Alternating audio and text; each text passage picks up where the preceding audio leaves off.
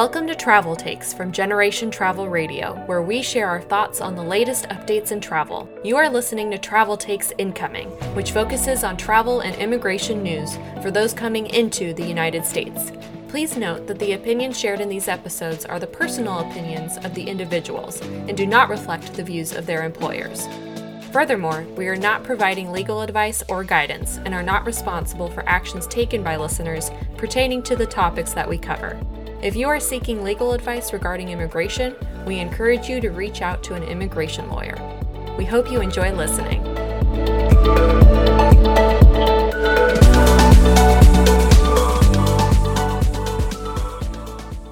Hi, everyone. Welcome to an episode of Travel Takes Incoming. It's a long one today, so remember that you are able to speed up and slow down your podcast listening as you please. And here's a brief agenda we talk about duration of status for international students, we talk about work permits for victims of crime, we talk about asylum seeking for those who are victims of violence, and we talk about how to protect yourself from fraud and scams. Then we hold out on you, and at the very end, we touch on some prime political figures and what they have said about immigration in the last couple of weeks. The date of recording is June 16th, 2021. Enjoy the show. Hello, welcome to Travel Takes Incoming. Today we have Olga, Keavy, Erin, and myself, Kelly, and we're going to be talking about all of the recent incoming into the United States immigration news. Um, so we've got a lot of the on the agenda. There's a lot of things happening, uh, and we're going to start off by t- focusing on the international student education component, um, incoming international students into US universities. And Keavy's going to kick us off with some really exciting updates that have happened uh, just in the last couple of days. Take it away, Keavy. Thanks, Kelly. Um, yeah, so today what I wanted to talk about is the publication of the Spring 2021 Unified Agenda of Regulatory and Deregulatory Actions. Um, government agencies are required to publish these agendas twice a year. So usually those come out in the spring and the fall every year. And they list um, whatever those agencies' priorities are. So um, whatever work that they're taking on in that year, and typically it will have like a completion date, the status, all kinds of content that you can view and access. Um, but what's really exciting about this spring 2021 agenda is that um, the Department of Homeland Security published um, on this agenda their intent to withdraw a number of proposals that had been added to the agendas over the past couple of years that really impact um, F1 and M students largely and uh, are proof that advocacy in this in this field really works. Um, so the biggest and most exciting um, withdrawal that they announced on this agenda is the withdrawal of the proposal to remove duration of status. Um, so this is kind of a bit nitty gritty, but F and M students are admitted to the United States typically with what is called duration of status. So when they arrive at an airport or point of entry, um, they meet with Customs and Border and are given entry to the United States in their visa status. Um, and that status is valid for a period of the duration of status. So as long as they're following the rules and the laws and regulations that define those statuses, students are permitted to stay in the United States as long as they are, you know, still enrolled in a program. This is different from other um, statuses where they might have a specific date through which they're permitted to stay in the United States. So it could be um, a year period or, or whatever, um, but the person, the individual would have to depart the United States by that specific date. Um, this proposal to remove duration of status was um, something that the Department of Homeland Security put forward to propose that students of the F and M category would um, have this fixed date admission. So rather than being admitted for a duration of status, aka you know as long as they needed to complete their degree and as they're making progress, um, the Department of Homeland Security was saying no, we'll admit them with a fixed date. Um, the proposal was that that date would be not to exceed four years with options to, for period, periodic extensions. So if a student were still studying, um, then the school would need to help them apply for an extension of status, uh, which, you know, if you're not in in the day to day of this, is a really time consuming process um, and actually can take up to nine months or even longer. So the student would need to document why they were extending their status, and this petition would be filed with USCIS, um, adjudicated by USCIS. All the while, the student is caught in a limbo of having expired status, the pending application for extension, and needing to meet the rigor of their academic program. Um, this also would limit students' ability to work and gain practical training and experience in their fields while they're waiting these extensions of status. Excuse me. so it really was quite a burdensome suggestion on the part of DHS. And, and what it meant was that no longer would the student's priority be their academic program, but it would be jumping through the hoops of a hoops of a complicated immigration system. Um, so a lot of folks in the field, a lot of um, legislators, a lot of elected officials, businesses, all kinds of um, people really fought this one back in September and October. Um, with any kind of proposed rule change, as an aside, there's always a period for public comment, and this is a great opportunity for people to get engaged and um, share their thoughts and opinions on any kind of proposed ruling. Um, so this one really activated a lot of people because it meant the impact was would be potentially huge. Um, so it was really exciting to see that this proposal is intended to be withdrawn by the Department of Homeland Security. Um, this would keep in place policies of duration of status for F and um, M students since the early 90s. So this is, you know, been in place for a very long time. Um, also withdrawn from the agenda um, practical training reform, which originally appeared on the fall 2017 agenda. The language in this proposal kind of evolved over time. Originally, it was couched in the phrase of protecting US workers um, from any kind of disadvantage that they might experience at, you know, being disfavored um, over non-immigrant workers, so F and M students. Um, then it kind of pivoted to reducing fraud and and kind of speculating that practical training opportunities are um, you know rife with fraud.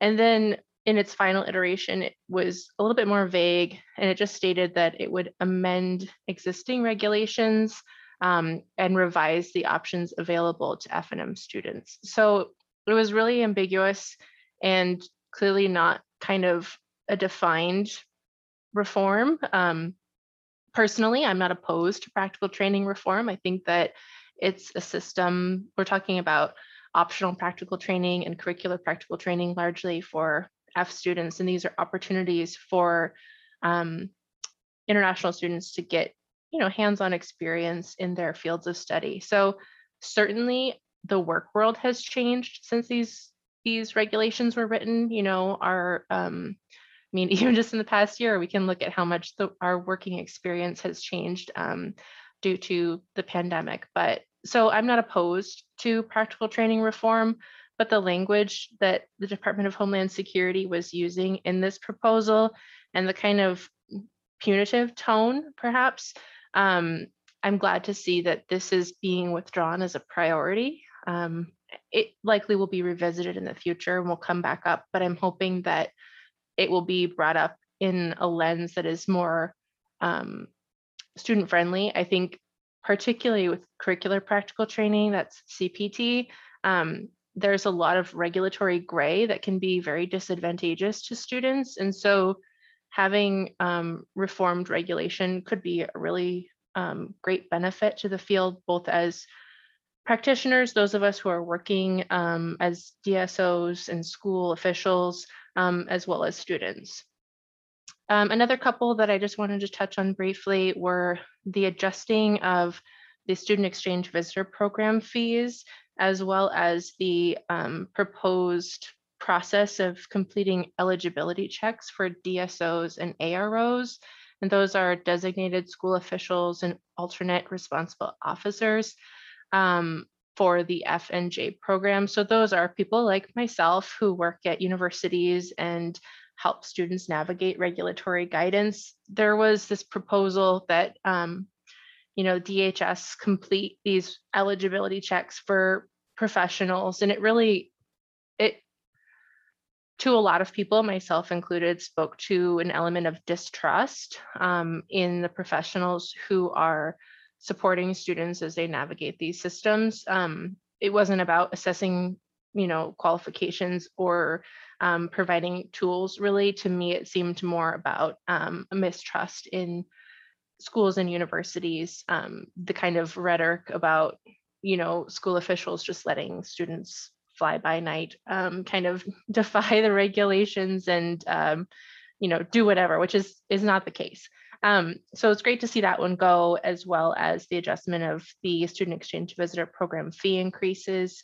Um, those were just increased as recently as 2019, I believe. So kind of seeing that pop up again, um, you know, it's great that these programs are self-funding, but I think the frequency with which fees have increased in the last few years and the burden that places on students um, is worth taking additional looks at. So all in all, the spring 2021 agenda, um, at least from the perspective of the Department of Homeland Security as it impacts F, M, and J students, um, seems like really great news. It seems that um, the department is looking more carefully at what its priorities are and taking some of the pressure of the policy changes and regulatory proposals of the past four years off of the front burners. Um, what we will see come forward will be, you know, only time will tell, but this is the exciting update that I wanted to share. so there's like progress and moving backwards in this case. yes. Yeah. Let's slow down.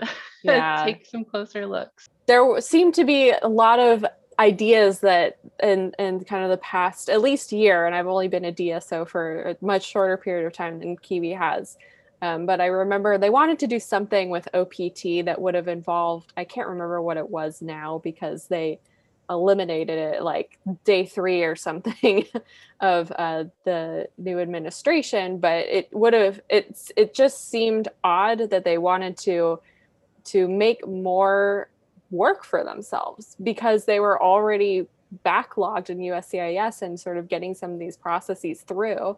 Um, and in some ways, you know, it's like, well, why would you want to create this duration of, you know, what is like, what's not working such that you have to put more work on yourselves? And yeah, it, and on top of that, if you distrust the institutions and you distrust the professionals who are working on this, why would you give them more work as well? I don't know. So it just it, yeah. Confusing. It's clearly like lacking in logic and um you know your point exactly is that this agency USCIS is saying you know we're extremely overburdened we've got beyond you know peak delays you know delays that we've never seen before for a lot of the forms that F students are filing. Um, and then they roll out this proposal that would require the average student, at least in my university, to apply for at least one extension, but in many cases, multiple extensions for um, doctoral students if they're given a cap. And some of the caps on um, the proposal were that, you know, certain majors or certain, I believe it was certain majors, programs, or um, residents of certain citizenship um, would have only a two year stay. So, you know, you're basically every year filing this extension of stay um, that then goes to the same agency that's overburdened and delayed. So it's just, it was nonsense, essentially, you know, just like a, there was no logic involved and it was entirely, in my opinion, ill founded and not coming from a place of um, wanting to support the aims that intercultural you know and and global education meet so yes lacking logic all around it's very that's a good way to put oh go ahead olga it's political and there is kind of this notion that uh, more processing and more oversight, uh, you know, is somehow better. And can tell you that the people working those all those applications are not the ones who are making the policy. And so, you know, it's very much like you have the policymakers and the management, and then actually the people doing that work. And uh, they um, are not listened to often. So it, it's absolute.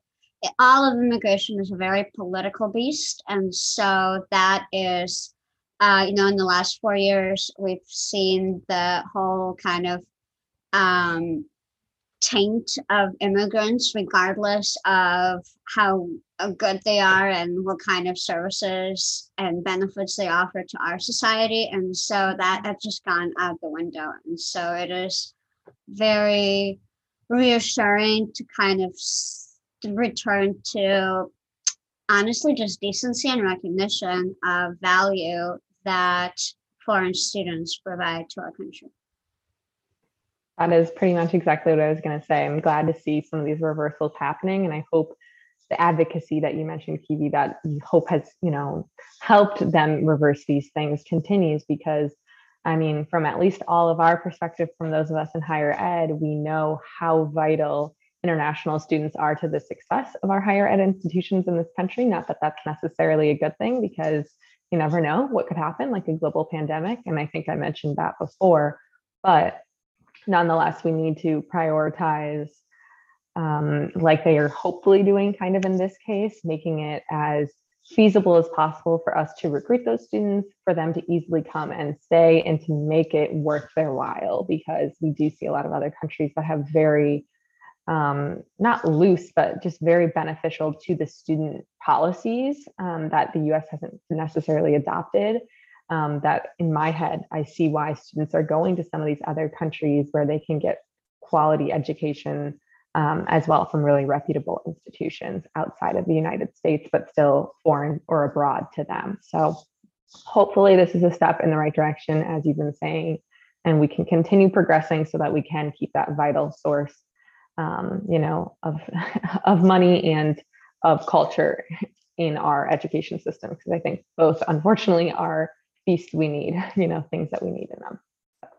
Yeah, and if I can just make a plug to like I think over the past 4 years during the Trump administration a lot of folks who are engaged in this work really, you know, went to the mat and engaged in a lot of advocacy and wrote letters and wrote comments and submitted um, you know, all of that, talked to their elected officials and um, engaged in, you know, what was what was rightfully important work. But I would say it's almost even more important now um, where we have where we can see these steps forward for us to continue to keep our foot on the gas in terms of advocacy and engaging those who make these policies um, because now we are working with you know an administration that is um, you know, largely in support of a lot of the work that we're doing. So it's a time to accelerate and not slow down. So I would encourage everyone to kind of um, find whatever it is in them to keep going and doing that work because it really, I mean, it, this is evidence. It, it makes a difference and it and it it works. And just to clarify for any of our listeners, you mentioned that um, when they release these agendas, there's the ability to like comment um, is there a link or something that we could add to the show notes for that sort of thing? And they could yeah. add pa- positive comments? Okay, great. Yeah. We'll mm-hmm. definitely link that below, everyone. So check it out in the show notes. Great. Yeah, I think, we're, go ahead, we're gonna, we'll discuss also the um, kind of the that political as- aspect because that's been top of the news but we're going to save that for the very end keep keep you listening in case that's the tea you're looking for but we'll so moving away from the student piece of it there's been some other really great things happening in immigration which um, olga's going to talk about. So we've got work permits now being permitted for uh, those who were victims of crime uh, which is a wonderful step forward to see and also the overturning this just happened today overturning the policy limiting asylum sur- for survivors of violence so lots happening with the Department of Justice. Um, Olga, if you want to give us that deep dive, that'd be great. Sure. And um, also, yesterday, uh, well, so today is June 16, and yesterday on June 15, we celebrated nine years of DACA, which is a huge thing that has been um, very good for our country because um, nearly 800,000 dreamers have applied, and now more are applying because in December, um, the courts uh, overruled the previous administration on ban of DACA. So now we have even more dreamers applying, and some who were not eligible initially back when President Obama first announced it because they didn't meet the age requirement of being uh, 15. So um, those who were just too young, um, you know, uh, didn't have that opportunity. So now we are seeing a lot of uh, new applications. And um, what just happened this week is that victims of crime who have applied for something known as the U visa are now able to get work permits faster. And this is very important because there was a limit, there is still a limit, that only 10,000 applications can be approved annually by the US Citizenship and Immigration Services for the entire country for victims of crime. 10,000 is nothing. Um, the goal of the program, known as a U visa, um, that's the kind of the nickname that is used all the time, but it, it is not actually a visa, is it's formally called the U non-immigrant status. Um, so the goal is uh, why it was passed by Congress was to limit um, crime that was being perpetrated in our uh, throughout the country because those who are immigrants were seen as an easy target as vulnerable because they would be then afraid to go to the law enforcement to report the crime and therefore uh, keep the level of crime down.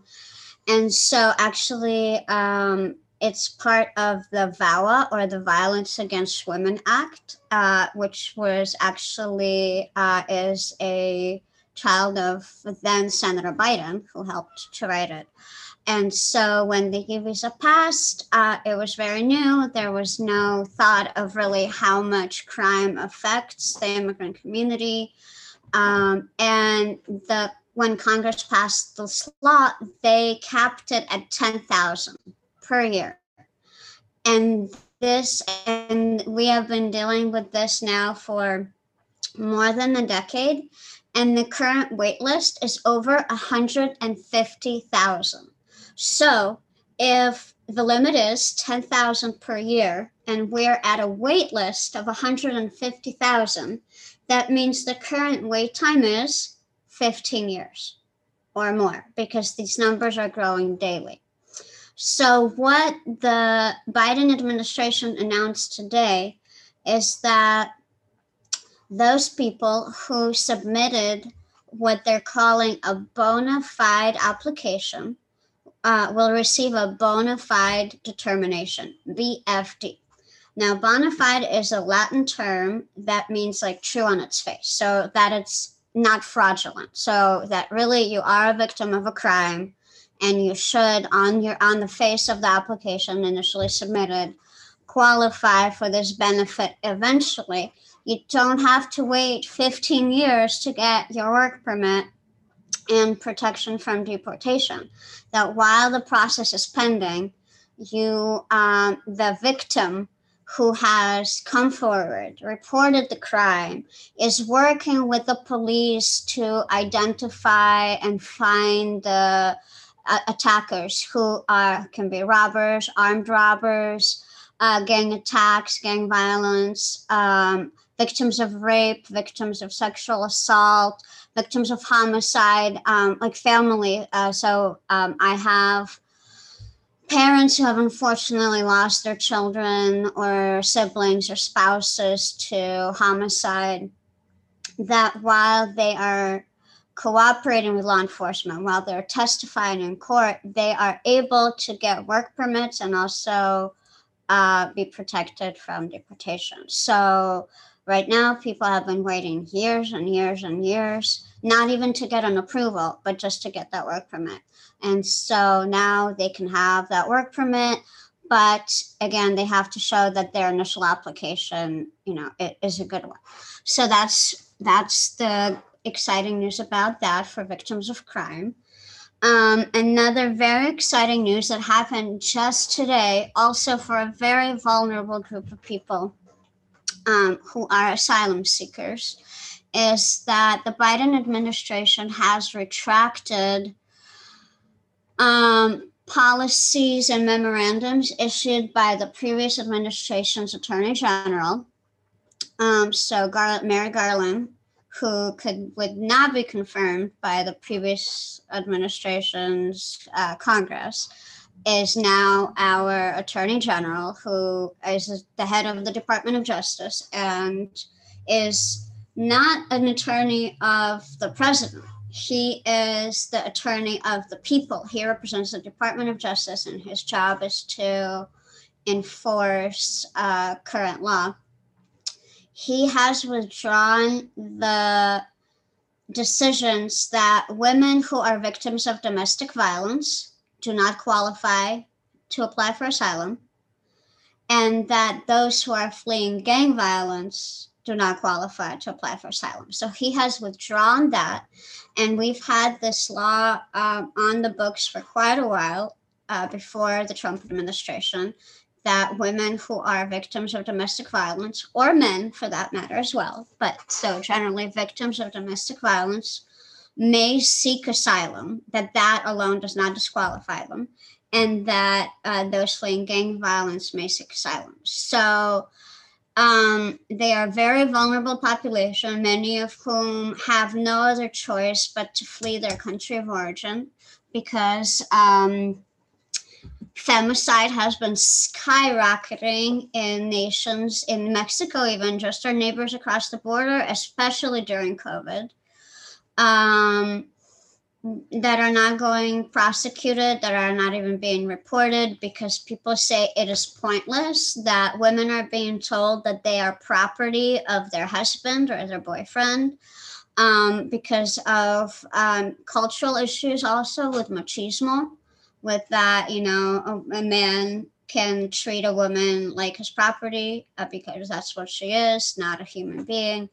Um, that and, and again femicide all over the world is is a recognized problem so um, that has been uh, for a very long time one reason uh, an asylee could seek protection in this country from being returned to her his country as well as gang violence again our neighbor uh, down south across the border is having huge problems with um, gang violence. Um, the cartels have basically taken over a lot of the government functions, uh, as well as in um, uh, Latin America and South, South American countries, um, in Guatemala and El Salvador, MS-13 and other gangs just uh, are running the government. They are the government. They are the de facto government in many regions. Um, and because of guns, gun trade and drug trade, that the United States government often uh, facilitates for various reasons to meet the United States' own political agenda. Uh, things keep getting worse at the border. So, um, now that is back and this the initial decisions pulling asylum have turned immigration court upside down and have result uh, resulted in a lot of people being denied asylum and having to appeal it so um, if you know anyone in that situation should now see what if if we can return to immigration court to reverse those decisions or what can be done. But it's it's very good news for very vulnerable people who can now uh, continue seeking asylum, whether with an immigration judge and immigration court if they are in removal proceedings or affirmatively filed with USCIS um, for those who have not been detained or are not in presently in removal proceedings. So that's the good news. Um, there was a bad decision recently as well in, in uh, relating to immigration. And the Supreme Court uh, just decided that those who hold TPS or temporary protected status, um, which is given to those who are in the United States, whether legally or not, uh, but uh, the country that they are from has suffered some kind of a disaster, whether uh, due to uh, war or um, ecological disaster like earthquakes and hurricanes that have decimated the population. That um, those who hold TPS, temporary protective status, are not counted as admitted or paroled. So even though they are given this protected status by immigration, that they are not admitted or paroled for purposes of becoming residents of the United States and getting what's known as a green card or adjusting status. So this was quite a blow because at least where I am in California and other states, um, courts have decided that it is uh, an admission and that those people may therefore seek residency here in the US if they have a family member who can apply for them without having to leave, without having to apply for a waiver of inadmissibility or having to deal with the consulate, but rather to a one or two step process here in the United States that was relatively quick to get a green card. Other states, however, were saying no, it's not. And so that resulted in what is legally known as a circuit split, where courts, some courts were saying yes, you can, some courts were saying no, you can't, which is why this issue went up to the Supreme Court to decide the dispute. And they decided that, unfortunately, in a way that does not help immigrants. And so, if so this actually leaves a question for well for those who filed in states like California in circuits uh, like the Ninth Circuit and others, um, and already have a residency application pending based on the previous law that has now been overturned by the Supreme Court. One, what happens to them now?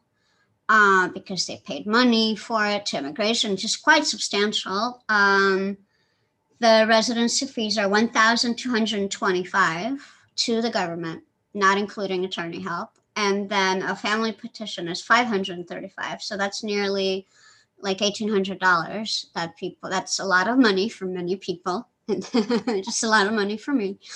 Um, so what happens to those people? And then um, what can those TPS holders now do long term because TPS is a short term solution that is usually renewed by um, every couple of years. And it is a very political thing. And President Trump did pull TPS from many countries. Some of it is back. Um, um, and so it, it leaves uh, TPS holders in a limbo, is where they are, as opposed to some had a clear pathway to becoming residents and eventually citizens. And so that was a decision by the Supreme Court. And let me say, it was not a political one. This was a unanimous Supreme Court decision. So, something that we don't often see in the immigration world, which is a very political animal, uh, but this was unanimous that it is a question of law and wording, and that's where we landed today. So, a lot of stuff going on in immigration. I think um, last four years there was a lot of stuff happening, but bad stuff. Um, my hope, and already what we're seeing, is that there are bad policies are being overturned, harmful policies are being overturned, and that more helpful policies are coming in. But um, the Supreme Court is the Supreme Court, so we'll see. But, and again, this wasn't political. And when we have some more political decisions coming up, uh, I guess we will see where we are because right now the the way the court is divided, it is generally not in favor of immigrants. But again, this past decision on temporary protective status was just a very clear interpretation of the law according to the justices who were addressing a divided uh, circuit split.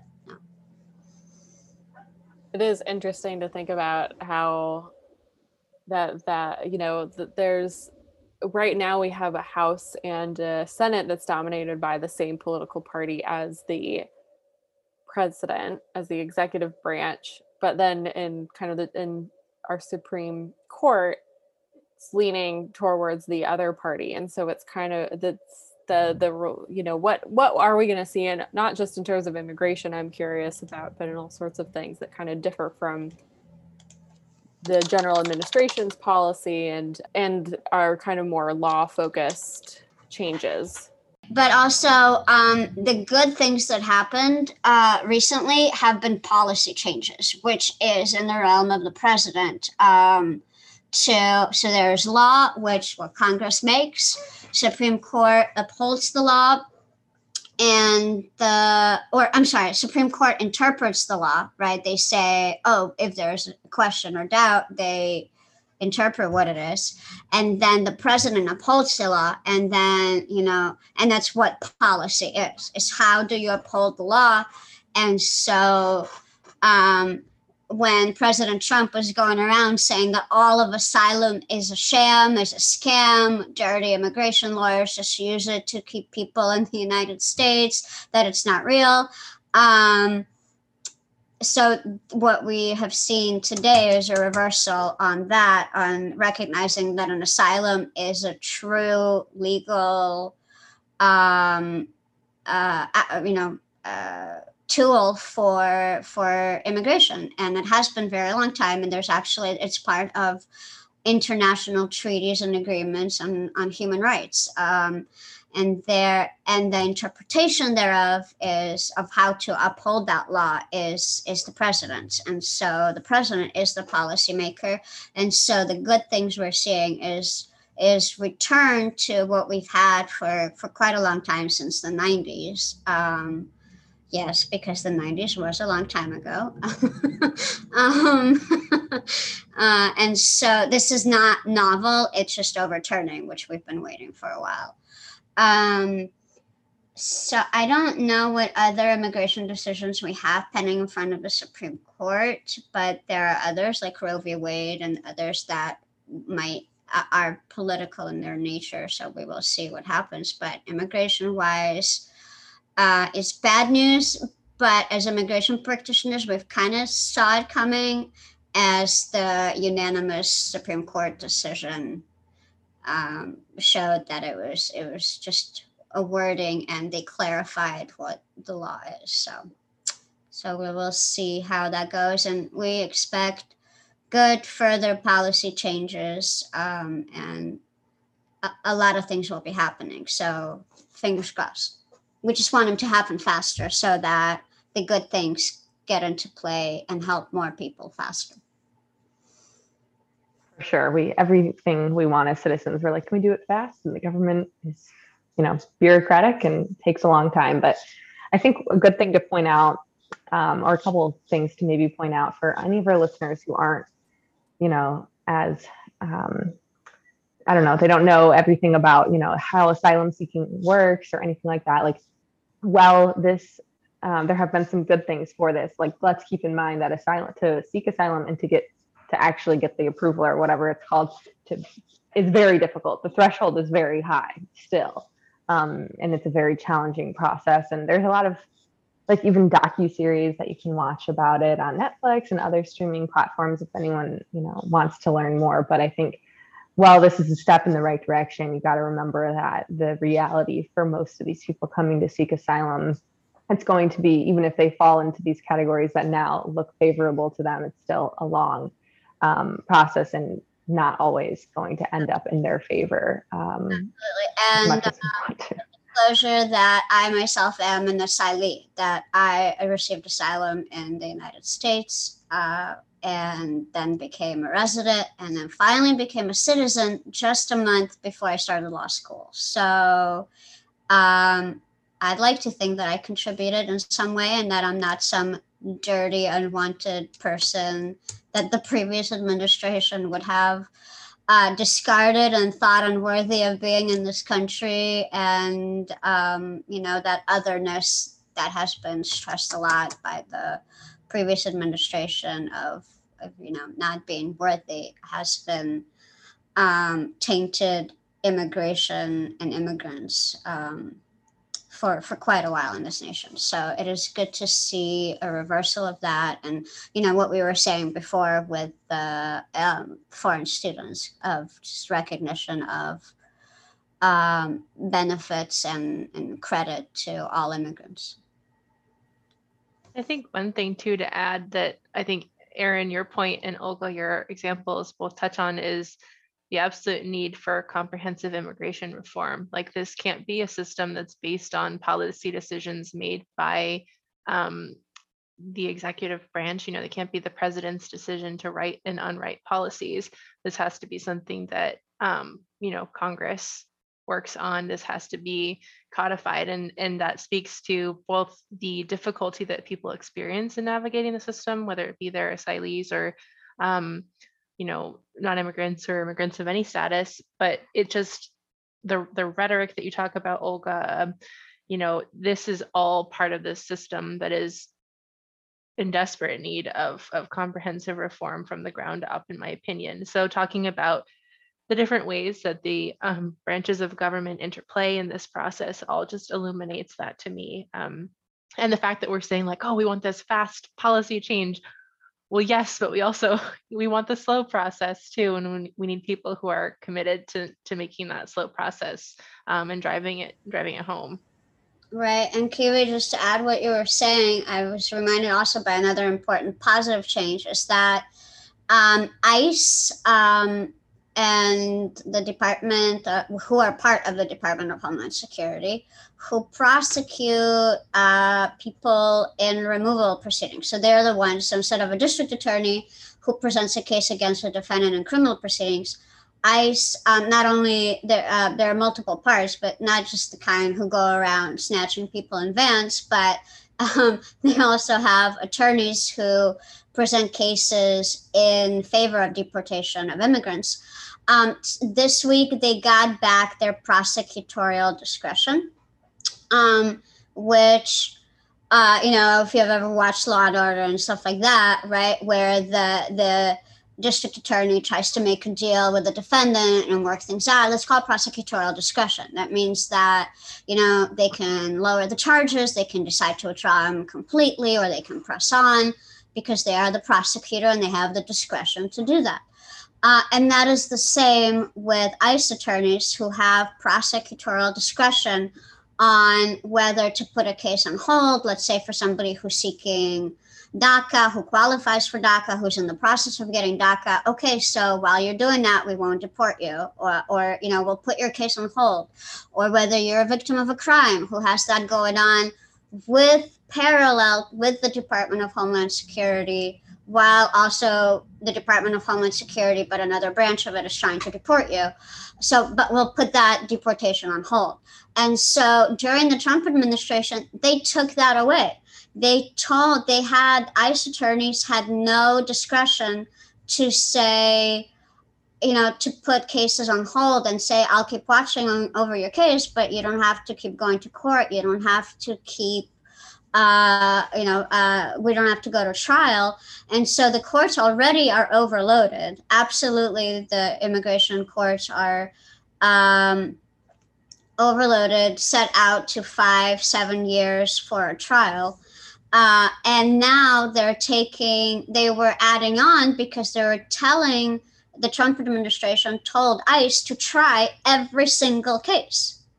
So um, now the good reversal is that uh, ICE got their prosecutorial discretion back. So those who qualify for other for out of court relief, like DACA, like U visa, like uh, relief under the Violence Against Women Act, like special immigrant juvenile status, like adjusting or becoming a resident through a U.S. citizen family member for somebody who entered with a visa, uh, and so on and so forth, or consular processing and actually leaving Um, so that is back, and that that's actually a very good news. But it, again, it shows you what a political situation this is, because it's not an Article Two court like uh, courts, like criminal courts that are established by the Constitution.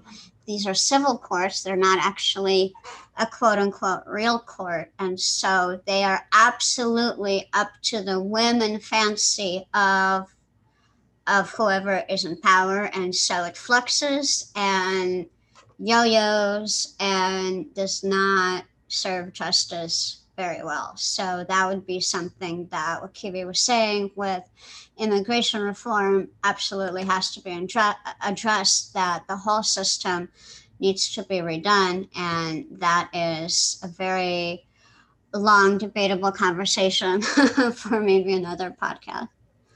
I think too the the role of ICE qu- question mark. What the role? What role? What? that's another that's another debate. Um, but we've been talking a lot about all these new happenings. And so with that sometimes you mentioned uh, prior to us starting this podcast olga that that we need to be aware or immigrants uh, need to be aware of various fraud scams that come up, particularly when something new is available um, and, and new action can be taken. So let's take just a couple of minutes to hear a little bit about protecting how people can protect themselves and from these from these scams and be on the lookout and be wary. Right. So um, when things are announced by the media, they are very, very rarely explained fully and completely. So just be aware that because there's a new policy uh, that was announced today or yesterday, doesn't mean it's already in effect. So I've been getting calls from people already saying, Where's my work permit? I'm a victim of crime. Where's my work permit?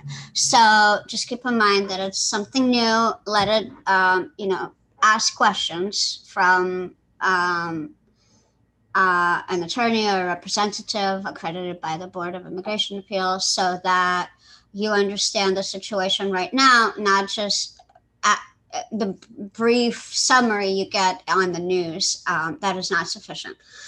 And so the worry then too is is that um, just because something's announced doesn't mean you should plunk down money right away to quote unquote get your work permit. Okay, so make sure you understand the per- process first and aren't afraid to ask questions. If you're asking questions and they're not being answered, then something's amiss. Okay, also. If you are ever given a guarantee about something, run the other way. Um, an, uh, an immigration practitioner can never guarantee anything because an immigration practitioner, uh, an attorney, or an accredited representative is never the decision maker. Uh, the decision is always made by the government.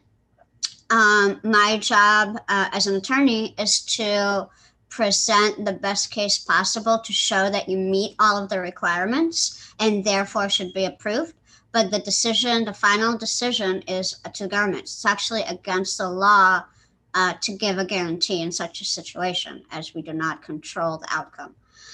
And also, a very important thing to do is to always have a contract, a written contract signed that lays out the your obligations as a client and what you are paying and how much and to whom as well as the responsibilities of who is helping you. Uh, it goes both ways. That's what a contract does. It lays out obligations of of all the parties who are involved in the case, so that you understand and have it on paper and protect yourself uh, in any kind of situation if something goes not amiss. Okay. Um, and also, last but not least, always, always, always have uh, receipts of any payments that you make, whether they are to a, a legal professional or to immigration. Okay, always make a copy, always keep receipts so that you know what has been paid and to whom. If you are bringing a filing fee, what has to be paid to the government with your application, it has to be submitted um, if you don't know how to fill it out, ask the office you are bringing it to to fill it out in front of you and give you a copy. You do not want to leave a check or a money order blank Okay, because you want it, you want to see that it is written out to the US Department of Homeland Security or whoever it needs to be. Uh, so that um, it is not then deposited into some personal account and you don't know where, where your money went and you're out quite a significant sum. Okay, so always a signed contract, always um, filled out and copied filing fees so that you know you have a check, you know where it's going to, the number of a money order. Um, and always ask questions. Always, if, if nobody's answering your questions, if nobody's answering your phone calls, that is very suspicious. And that's not, it's customer service too, right? You're the, the customer. And if you're not satisfied, then go elsewhere. That is a very American ideal that I have come to learn and appreciate as an American now that you you know the customer is always right and so get your money's worth and be happy as the customer. Um, and then um, at least in some spanish speaking communities notarios are uh, thought to be licensed immigration providers but they are not in the united states and a notario is a very bad translation of a word notary because of things getting lost in translation. And notario is a type of attorney in Mexico and other Spanish speaking countries. Um, kind of like, you know, in, in the UK, there's a barrister and a solicitor. Well, they're both lawyers. What does that mean? So, notario is a kind of lawyer that can fill out is, is, an, is an attorney and can fill out paperwork and knows who qualifies and who doesn't. And notario in the United States is somebody who just put up a sign and takes your money and has nothing to do with any legal training whatsoever or is not held to any standard or responsibility by any bar, by any uh, state, by any um, board of ethical behavior. And so if they then close shop move, take all your money and you don't know what's been sent on your behalf, they receive all your mail, that's that's a notario. So be very, very careful of um, unlicensed law practitioners.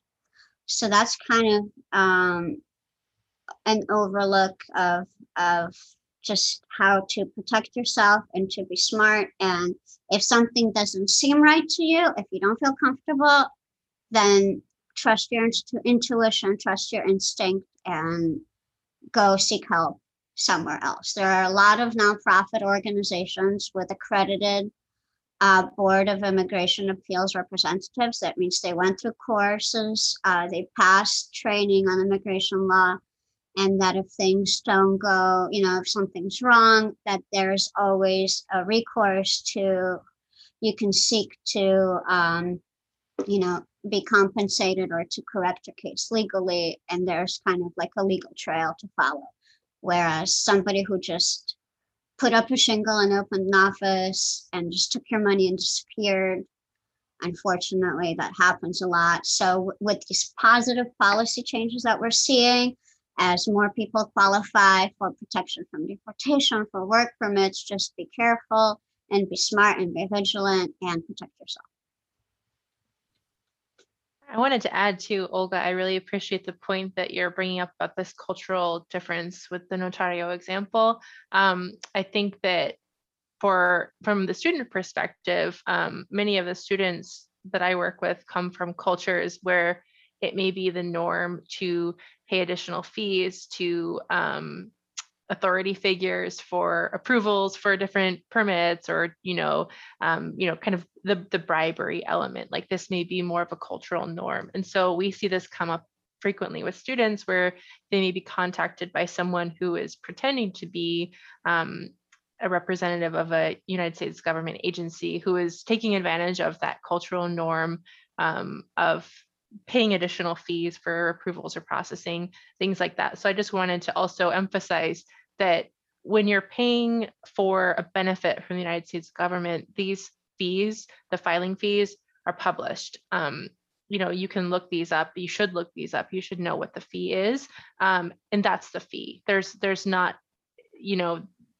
DHS, ICE SEVP, they're not going to call you on the phone and say, pay me this extra money in gift cards um, to get your work authorization. So kind of just breaking down those different cultural norms and expectations. Um, we often are talking to our students about the fact that the United States government is never going to call you on the phone to ask you for money. Um, that's just not the norm in our in our culture and in the way that our government works. So having that kind of cultural fluency or someone who can explain that um, to people who are in very tenuous or potentially vulnerable situations, I think is so critical. So knowing where that information is and being able to look it up and trusting your gut, as you said, like if something doesn't feel right, it's worth a second look. Very good point, Kiwi. And also, all forms are free and available online, or you can go to a local immigration office and ask for that form to be given to you. They're all pre printed. Never ever pay for the form itself. That's also a thing of fraud that we've uh, seen before. Um, and uh, also, um, shoot, I had a really good point, and now I can't recall. If it pops back up, I'll let you guys know. happens Um, to all of us. I was thinking about how there's also the USCIS has some some some electronic forms. They Some- do. And then you were talking, to me about phone calls. So actually, last week, the Department of Justice sent out Department of Justice Executive Office of Immigration Review, which is the head of immigration. Um, they sent out an email saying that someone has been calling immigrants with um, from the number belonging to the chief judge overseeing all the immigration courts in the country, requiring immigrants to give their private and personal information over the phone to the caller, saying that they were the court. So, um, not only will the government never ask you for payment over the phone, they will never call you and they will never ask you personal information over the phone. If um, they want you to go somewhere for an interview, for an appointment, for a ICE check in, for a court hearing, everything is done by mail because that is the service process. Eh, They have to show a paper trail that you have been served properly uh, and so, because if some, if the address is wrong, if anything is wrong, then, and you don't show up, then you don't, then it's not your fault. You're not there. And so that, which carries huge immigration consequences, like somebody doesn't show up to their removal hearing, um, and they got properly served, they ordered removed automatically. But if you can show, hey, it was not, it was sent to the wrong address, or they never mailed it to begin with, then, um, so there's a very, um, very significant legal requirement that everything is done by mail, by old school snail mail. So uh, they, the government will never call you. So um, be very vigilant about that. And they were very embarrassed and, they didn't know how it happened, but it was coming from the phone number and office, or looking like it was coming from the phone number and office of the chief judge of in the whole country for immigration court. So there you go. That is scary. It gets into all the different hacking stuff we've heard about lately, or being able to fake identities X, Y, and Z way. Population. These are people who are in deportation proceedings, right? So Right. you're not Jeff Bezos who's going up to space with his multi-bazillion dollars and who want to take his money. These are very vulnerable people with very vulnerable limited funds. So Right. And who are willing to do what they need to do to make sure they stay in the country if they're in the midst of a deportation, you know, So, process. you So know, they hear some kind of threat, authority, they think, oh, I got to do what they're telling me. But, you know, very different cultural situation and they're afraid. And so they're, I'm going to do whatever's required of me and don't, don't know how to, that, that that is not done this way in this country. Yeah, there's a special special place in uh, in hell, as as we like to say, for those kinds of people. Or Frequently people who take care, who take advantage of their own communities. So, um, and there's that kind of also, well, you're, you're the same like I am, so I will trust you. Even though what you're saying kind of seems a little shady. So something also to be vigilant about. oh, that's that makes it really that's very sad. Um, the vulnerable than taking advantage of the other vulnerable. That's not great.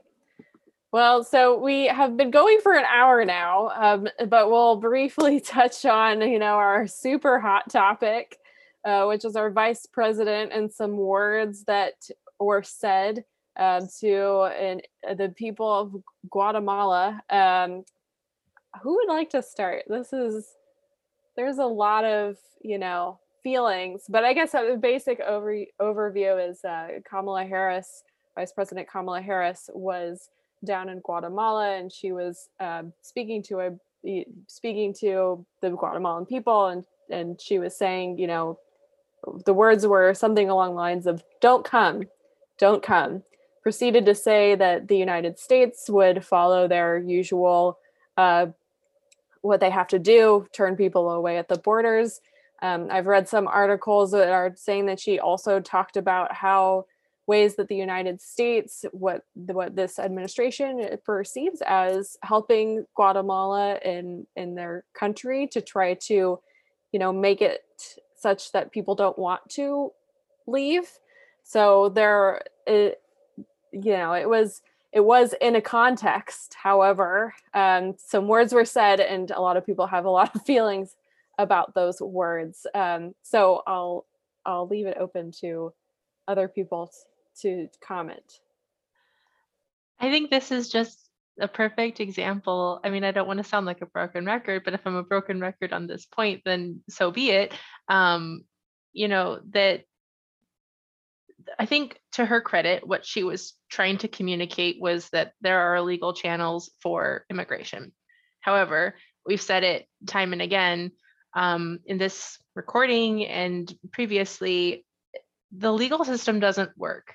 Um, and personally, I think that global mobility is a basic human right. People should be able to make the decision to come and go um, without worrying about their livelihood, their personal well-being, their safety, their lives, et cetera. They shouldn't be put in situations where, um, as we've kind of been talking about, you know, when when Olga was discussing, um, you know, those who are fleeing violence or seeking asylum, that's not a decision that is made lightly. Um, and so I think that perspective, like, oh, just do it the legal way, um, is such a flawed one when the legal system doesn't support people who are truly vulnerable and, and need the assistance to make those decisions and make those moves. So it was disappointing to hear those words coming out of her mouth as a representative of this administration that you know we've highlighted many examples already this episode of accomplishments and um, agendas that are more immigration friendly so it was very disappointing to hear that especially um, you know, not to get too political, but especially as as you know, during the election, she ran as a person who was a child of immigrants and espoused the value of her parents' experience as immigrants to this country. So um, for me, it's just another example of how desperate the situation is for legal reform of the immigration system because you can't just tell people to do it the legal way and not provide a legal way that fits their needs. That's such a good point. And I want to also clarify I think that she was also speaking to a specific community or group of people who, or at least amongst them, were asylum seekers. And I didn't want to misquote that because I don't, I should have taken notes, but I don't have the article right in front of me. But there was that, there is that context of like this was in, um, in a space where asylum seekers were from Guatemala were kind of who were the targets of this message. So yeah, it wasn't just, you know, don't come for vacation. And then, you know, attempt to stay or something along those lines, which, uh, you know, still war- warranted the comments being questionable. Um, but, but the, yeah, it was a, this very vulnerable group of people. And let's remember that, and that I'm looking into it a little bit more now a lot of these articles and probably news headlines, although I try to not watch the live news because it's overwhelming to me still after the last four years. But you know, a lot of these articles, and I'm sure those headlines are saying, you know, that quote, do not come, do not come, that she said, but it was in reference to illegal immigration, which is separate from the legal outlets that we do have. However, I think, as Keavy was saying, you know, those processes don't necessarily work. And also, especially in the cases of many of our neighbors in Central America, the timeline, even if they the process did work, just doesn't work for their situation. Um, El Salvador, Guatemala, Nicaragua, many of these countries, uh, pretty much all of Latin America, to be honest, have been heavily impacted by um, US foreign policy and are in my opinion, um, we really are uh, ultimately uh, the root cause of many of the issues there, the quote unquote war on drugs, and uh, however many coups and things we were involved in that have un, you know destabilized the region um, for decades to come. So unfortunately for us to say at this point we're going to find a solution to work together with these countries it's a couple decades too late you know um, and at this point we've created our own problems um, and we we really need to proactively do something about it. So telling people not to come will i see what her point of view is on that and i think olga might have a good point as to why specifically harris is saying that as well uh, and so i'll let her talk about that in just a minute but i think the idea that you know we're just going to be able to put those words out there and her saying i think i read in one article that they're in the, the planning stages of what um, action they can do in order to create the change that is necessary for these immigrants to want to stay in their countries. Um, again, don't come out with saying that until you have something more concrete. Uh, this is actually a, something I wrote, you know, did some significant research on in college, specifically about some of these countries of even the the return of immigrants from the United States when they're deported back to their home country and what that process looks like actually creates more of an issue oftentimes in those countries um, because of the lack of support they have upon arrival and the gang systems and drug cartels and different things that are already kind of seeking out again those vulnerable populations and how much havoc um, that can cause. So there's so many elements to this and yeah it was disappointing to see these this uh, rhetoric coming from the administration. Hopefully there's something in the future soon that we can hear that's positive or not just positive but something more like tangible or substantial of how can we actually enact that because ultimately it doesn't matter which side of the political um, spectrum you're on we know that that is part of the solution in the future for everyone i mean most of these immigrants at least from anecdotally what i've you know heard um, from knowing some actual immigrants from countries like el salvador that have tried to seek asylum in the us they don't want to leave there is a reason they are actively, you know, fleeing in most cases. So um, who would want to leave their country if they didn't have to? Often people think, oh, everyone wants to come to the US, but really there is a really big motivating factor to make a huge move like that. Um, so just keep that perspective in mind. I hope our listeners do. Um, and Olga, I know you had some good insights, so I'll maybe throw it off to you and see if you could add why you think she specifically is the one saying these things. Uh, sure. And I think whoever wrote her speech, um, you know, they often have political writers did not do her a favor because it, it is, um, it has been focused, like laser pointed onto that um, phrase without looking at the larger context. And even when running in elections, um, Biden has been saying that the root cause of all of these uh, migrations need to be addressed.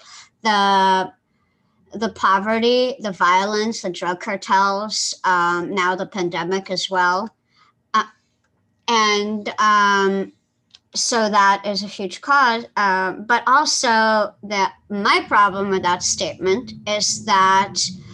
Um, making it seem as if coming to the United States border or at the airport and asking for asylum as if that is illegal.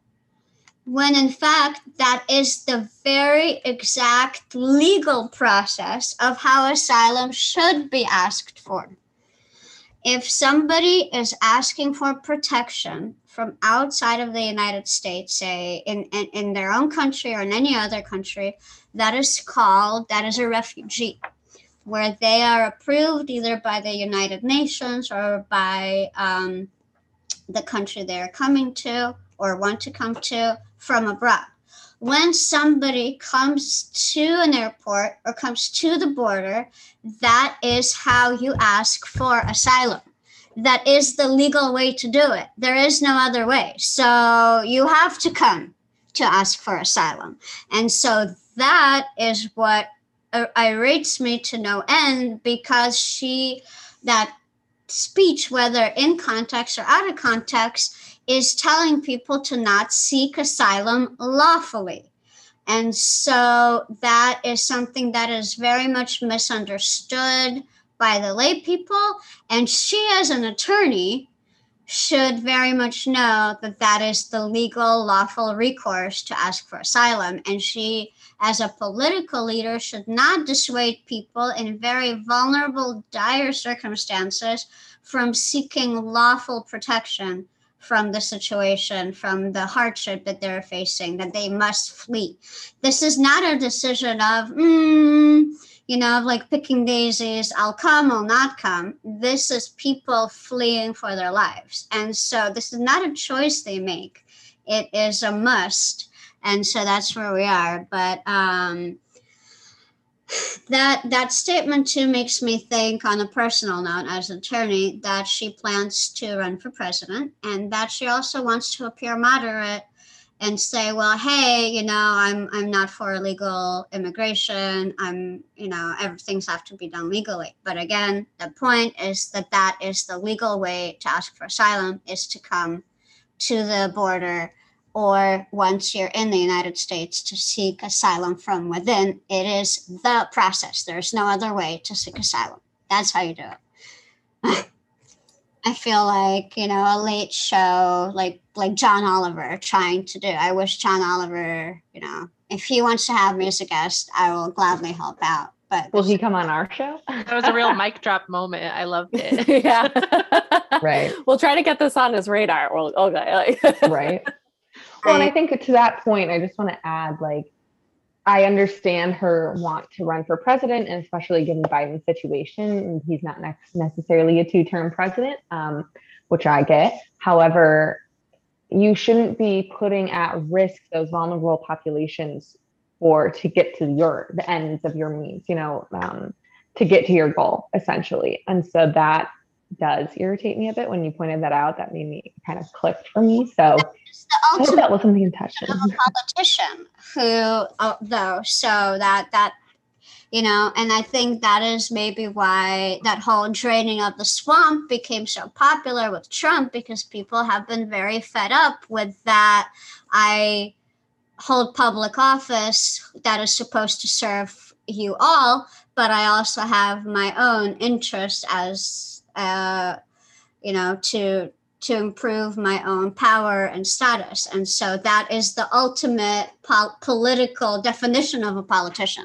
So that's kind of where we are. And so uh, maybe it's very pessimistic of me, but that uh, she uh, Kamala Harris has been a public servant for a very long time as a district attorney. Um, as a, a, senator in California, as an attorney general in California, then as a senator in California. So that is, um, so I cannot kind of forget that as a resident of California and put it past her. But there, there always is kind of a double speak in the political world. And that is why immigration should not be political. And that's why we need immigration reform. There it's not That's the point of the episode. yeah. I was just gonna say it's not pessimistic to hold your elected officials accountable to, you know, right, doing their work. Especially when we're supposed to be the epitome of democracy in the United States. It should be the expectation of the citizens of this country that we can do that. So I think you're all right. That is so so now cherish it even more than ever because we now understand really how frail it is. Yeah. Well, everyone, this was amazing. Uh, I hope so engaging through to the end. You know that that was the real tea. I'm trying to be Gen Z or something. I don't know. Is it working? Anyway, um, I think I'm supposed to your veins or something. oh gosh. uh, when I heard about that, I was like, what? uh, that's what happens. Lexicon, it changes. Um, thanks everyone for listening in. I want to give a plug if you are in the Fresno area, there are some kittens that need a home. They have popped up on the screen a couple times. Uh, they are just absolutely adorable. So, you know, if you want a kitten, let us know. uh, the date is what is today? It's June 16th, 16th. 2021. So 10 weeks old. They are 10 weeks old. but that also dates our episode. So thank you everyone for tuning in today. Thanks for listening to today's Travel Takes episode. We hope you enjoyed the conversation. If you did, give us a like or a rating. You can also join the discussion by visiting our website listed in the show notes. And remember, keep thinking globally.